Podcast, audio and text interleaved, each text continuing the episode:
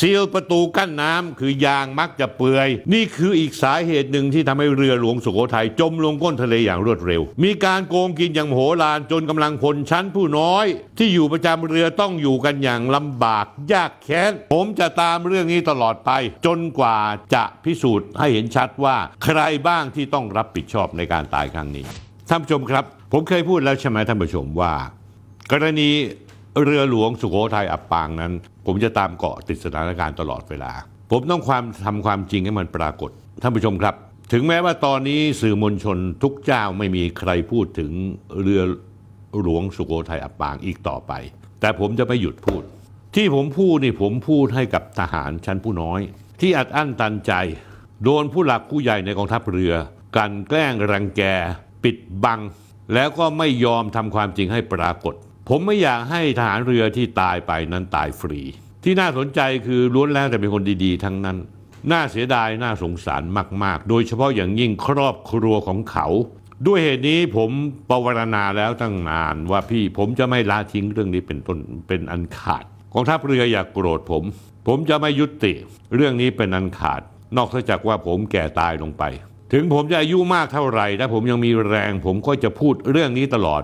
เพื่อให้ทหารเรือชั้นผู้น้อย ได้รับทราบว่าอย่างน้อยที่สุดยังมีสื่อมวลชน อย่างสนธิลิมทองกุล ที่พร้อมจะทวงความยุติธรรมทำความจริงให้ปรากฏท่านผู้ชมครับ การอับปางของเรือสุโขทัยเมื่อวันที่ 18 ธันวาคม มีกำลังพลเสียชีวิตไป เป็นเวลาหนึ่งเดือนกว่าแล้วยังหาตัวคนที่รับผิดชอบในการสูญเสียครั้งนี้ไม่ได้ จริงๆ กองทัพเรือรู้อยู่แล้วว่า ใครเป็นคนสั่ง คงไม่ใช่ผู้บัญชาการกองทัพเรือภาคหนึ่งหรอก เพราะว่าท่านยืนยันแล้วว่าท่านมีหลักฐานพิสูจน์ชัดว่าท่านไม่ได้เกี่ยวข้อง แต่ต้องมีคนสั่ง ท่านก็รู้ว่าใครสั่ง แต่ปกปิดกัน เพราะไอ้คนตายเนี่ยเป็นทหารเรือชั้นผู้น้อย แม่งตายได้ตายไป กลัวตัวรอดก่อนแล้วกัน ยอดกำลังพลท่านผู้ชมครับ ในเรือนั้น 105 นาย เสียชีวิตระบุชื่อแล้วเนี่ย24 นาย ยังสูญหายอีก 5 นายท่านผู้ชมครับ ผมได้ข้อมูลข่าวสารมาเยอะมากในเชิงลึกที่อยู่ในกองทัพเรือที่เขาเจ็บใจท่านผู้ชมเขาเจ็บใจมาก ที่ผู้หลักบักใหญ่ของกองทัพเรือทำเป็นสนใจทำเป็นต้องค้นหาผู้เสียหาย แต่แม่งไม่เคยพยายามที่จะหาคนรับผิดชอบมาเลย นี่ไม่ใช่ชายชาติทหารท่านผู้ชม ผมก็เลยได้ข้อมูลที่เยอะมากที่ไม่เคยเปิดเผยมาก่อน เอาเป็นน้ำจิ้มแล้วกันครับรายการนี้ ข้อหนึ่งนี่กำลังพลอีก 5 นายที่ไม่พบเนี่ยอยู่ที่ไหน ปรากฏว่าเขาพบสภาพศพของหมอแชมป์ละ หมอแชมป์นี่ชื่อพันจ่าเอกคุณากรจริยศ แพทย์ประจำเรือหลวงสุโขทัยผมไม่เอารูปมาลงแล้วครับ ลงไม่ได้ น่ากลัวสยดสยองแล้วผมต้องให้เกียรติกับผู้เสียชีวิตด้วย หมอแชมป์นี่เป็นคีโร่ผู้เสียสละ ช่วยให้เพื่อนฐานรอดจนตัวเองต้องจมน้ำทะเลเสียชีวิตท่านผู้ชมรู้หรือเปล่าว่า เมื่อเขาเจอศพหมอแชมป์นั้น หมอแชมป์หัวขาดแขนขาดทั้งสองข้าง แต่เท้ายังสมบูรณ์ดี แสดงว่าอะไรนะท่านผู้ชมแสดงหมอแชมป์นี่เสียชีวิตจากถูกใบพัดเรือหลวงกระบุรีที่ออกไปช่วยเหลือหมุนตักในช่วงที่เรือหลวงกระบุรีถอยหลังออกมา แล้วก็ดูดเอาคนที่อยู่ในน้ำ ไปที่ท้ายเรือเข้ามา เลยอนุมานว่าอีก 5 คนที่หาไม่เจอมีความเป็นไปได้ว่าเพราะถูกใบพัดเรือหลวงกระบุรีตัดขาดเป็นชิ้นส่วน เล็กๆ น้อยๆ และจมใกล้ๆ จุดที่เรือหลวงสุโขทัยอับปางนั่นเองท่านผู้ชมครับ ข้อที่ 2 สาเหตุของการอับปาง ข้อมูลที่ผมได้มา ลักษณะการจมของเรือหลวงสุโขทัยเริ่มจากน้ำเข้าใต้ท้องเรือด้านล่าง ซึ่งผู้ชำนาญการคิดว่ามีความเป็นไปได้สองข้อคือประการแรก ซีลของท่อเพลาและท่อใบจากเรือหลวมหรือชำรุด จนน้ำเข้ามาเรื่อยๆสองตัวเรือปริแตกด้านใดด้านหนึ่ง จนทำให้น้ำทะลักเข้าห้องเครื่อง เครื่องเลยดับเขาบอกว่าที่คิดว่าเป็นสาเหตุนี้ เพราะเคยมีการยกเอาเครื่องเรือเดิมของเรือหลวงสุโขทัยเครื่องเรือเดิมนั่นของสุโขทัยยกไปให้เรือหลวงรัตนโกสินทร์เพื่อให้เรือหลวงรัตนโกสินทร์ได้ไปต่างประเทศแทนเรือหลวงสุโขทัย ว่ากันว่าในช่วงนั้นผู้การเรือหลวงรัตนโกสินทร์เส้นใหญ่กว่าผู้การเรือหลวงสุโขทัยจนสามารถถอดเอาเครื่องเรือสุโขทัยไปได้ ซึ่งถ้าหากเรือสุโขทัยยังใช้เครื่องเดิม โดยไม่ถูกถอดเครื่องไป เรือสุโขทัย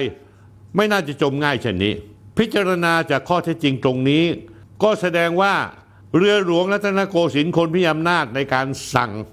ให้เอาเครื่องเรือสุโขทัยมาใส่เครื่องเรือรัตนโกสินทร์ ก็มีส่วนพัวพันเกี่ยวข้องกับการจมของเรือหลวงสุโขทัยเช่นกัน เขาให้ข้อมูลเพิ่มเติมท่านผู้ชมว่า เครื่องเรือเดิมของเรือหลวงสุโขทัยตามที่ระบุกันก็คือ เครื่องจักรใหญ่ดีเซล MTU 20V 1163 TB 83 สองเครื่อง พร้อมเพลาใบจักรสองเพลา มีเครื่องไฟฟ้าชนิด self-regulating brushless alternators แบบ DKB 100ทับ 550ขีด 4TS จำนวน 4 เครื่อง ความเร็วมัธยัสถ์18 น็อต ความเร็วสูงสุด 24 น็อต ระหว่างขับน้ำปกติ 840 ตัน ระหว่างขับน้ำสูงสุด 960 ตัน ระยะปฏิบัติการไกลสุด 3,600 3,568 ไมล์ทะเล แต่หลังจากถอดเครื่องไปให้เรือหลวงรัตนโกสินทร์แล้ว ปัจจุบันเรือสุโขทัยใช้เครื่องอะไรอยู่ ไม่มีใครรู้ท่านผู้ชม ข้อที่ 3 ครับ ขาดกำลังพลชำนาญการบนเรือ แหล่งข่าวของทัพเรือคนนี้บอกกับผมด้วยว่า ทหารเรือเชื่อว่าวิญญาณของเสด็จเตี่ยมีจริง มีการโกงกินอย่างโหฬารจนกำลังพลชั้นผู้น้อย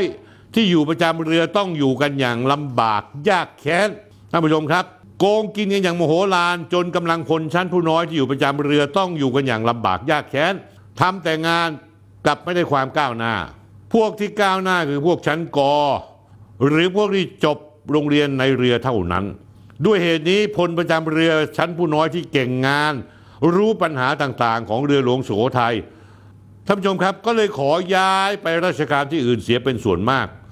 เพราะถ้ายังอยู่เรือหลวงสุโขทัยก็ไม่มีความเจริญก้าวหน้ารายได้ก็ไม่พอใช้ ไม่เหมือนพวกที่จบโรงเรียนในเรือหรือพวกชั้นกอ ก็เลยทำให้ที่เหลืออยู่ประจำเรือหลวงสุโขทัยไม่มีความชำนาญ ไม่รู้ปัญหาเรือมากพอ ปัญหาของเรือรบทุกลำของทัพไทย มีอย่างนี้สมมุติว่ามีอัตราบรรจุ 100 นายเขาบรรจุทำงานในเรือจริงแค่ 60ถึง70 นาย ส่วนต่างที่เป็นบรรจุ 30ถึง40 นาย เกิดอะไรขึ้นวะท่านผู้ชม เอาไว้ฝากกินเบี้ยเลี้ยงต่างๆ เมื่อเรือออกทะเลจริงท่านผู้ชมเข้าใจตรงนี้ใช่ไหมฮะไม่ได้บรรจุแต่ฝากเอาไว้ พอเรือออกทะเลปั๊บ ก็เอาไอ้ตัวที่ไม่ได้ทำงานอันเนี้ยที่มีชื่ออยู่ แล้วเอาเบิกเบี้ยเลี้ยงมาให้นายเอาไปใช้ เลวไหมท่านผู้ชม ผมนึกว่ามีแต่ตำรวจและทหารบก ทหารเรือก็มีด้วย ใน 60-70 นายก็ยังมีชื่อฝากก็คือชื่อผีอีก 10-15 นาย คือมีแต่ชื่อไม่ต้องลงไปทำงานในเรือจริง ๆ ไอ้พวกนี้พวกเด็กนายไปทำอะไรที่ไหนก็ได้ อีกส่วนเป็นนักกีฬาพวกนี้ไม่ต้องลงเรือ ได้รับสิทธิ์เงินเขาเรียกซีเลสก็คือเงินเพิ่มพิเศษล่วงเวลาในทะเล และเบี้ยเลี้ยงเต็มไม่ถูกหักใด ๆ พวกที่ลงเรือจริงต้องถูกหักค่าอาหารวันละสามมื้อเต็ม บางวันไม่ได้อยู่กินก็ต้องถูกหักท่านผู้ชมครับทหารชั้นผู้น้อยไม่มีทางเลือก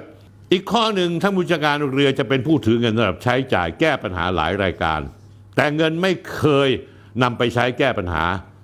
มักจะหายไปกับผู้จัดการเรือ เมื่อครบวาระโยกย้ายประจำปี อันนี้ผมไม่ทราบว่าจริงหรือเปล่า แต่แหล่งข่าวในกองทัพเรือเขายืนยันมาเช่นนี้ท่านผู้ชมครับ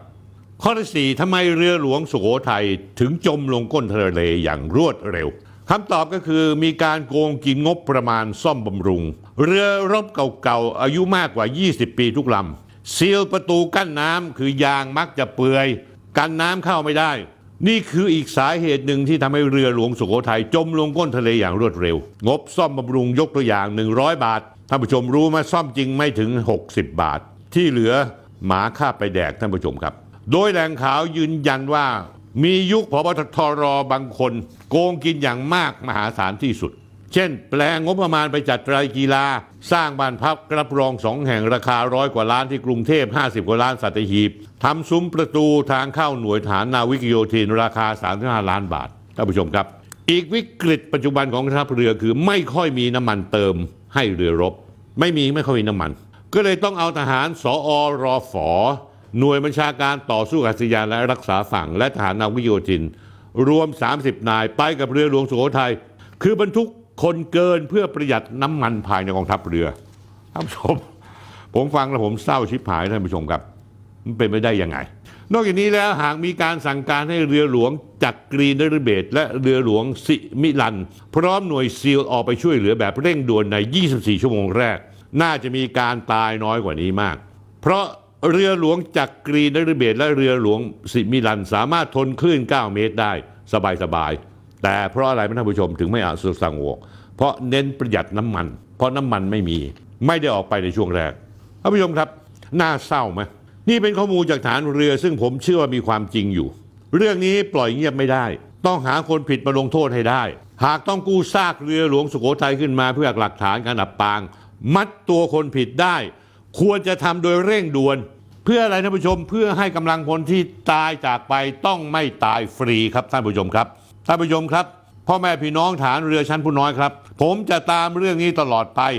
รับรองว่าไม่จบง่ายๆหรอกครับ จนกว่าจะพิสูจน์ให้เห็นชัดว่า ใครบ้างที่ต้องรับผิดชอบในการตายครั้งนี้